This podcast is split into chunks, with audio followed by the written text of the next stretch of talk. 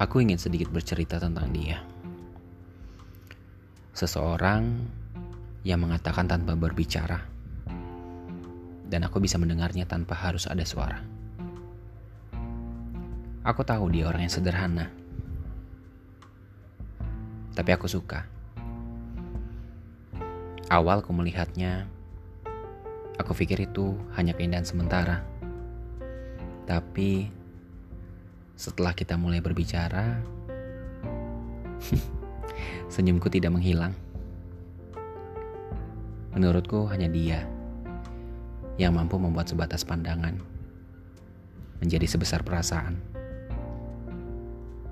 Aku selalu berpikir bahwa apa yang aku rasakan itu benar. Tapi kenyataannya tidak. Kebaikan dia bukan untuk menyambut perasaan, tapi malah aku membalasnya dengan hal yang kekanak-kanakan. Dunia memang banyak misteri, tapi manusialah yang tidak dipahami. Aku yang tidak pernah puas, selalu mengatakan semua itu salah. Tapi sekarang, aku merasa itu adalah keegoisan. Ingin mendapatkan dia hanya karena perasaan.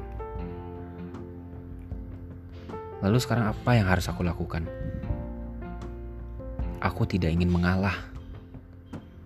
Karena menurutku, aku pun korban.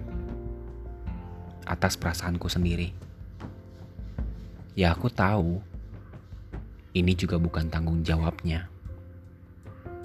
Yang harus terjebak cerita atas apa yang aku rasakan. Mungkin sekarang mengalihkan pandangan akan membuatku tenang. Dan menjauh secara perlahan adalah jawaban. Mencoba bertahan dengan keputusan yang sebaiknya aku lawan. Karena yang aku korbankan pasti akan berbuah kebaikan.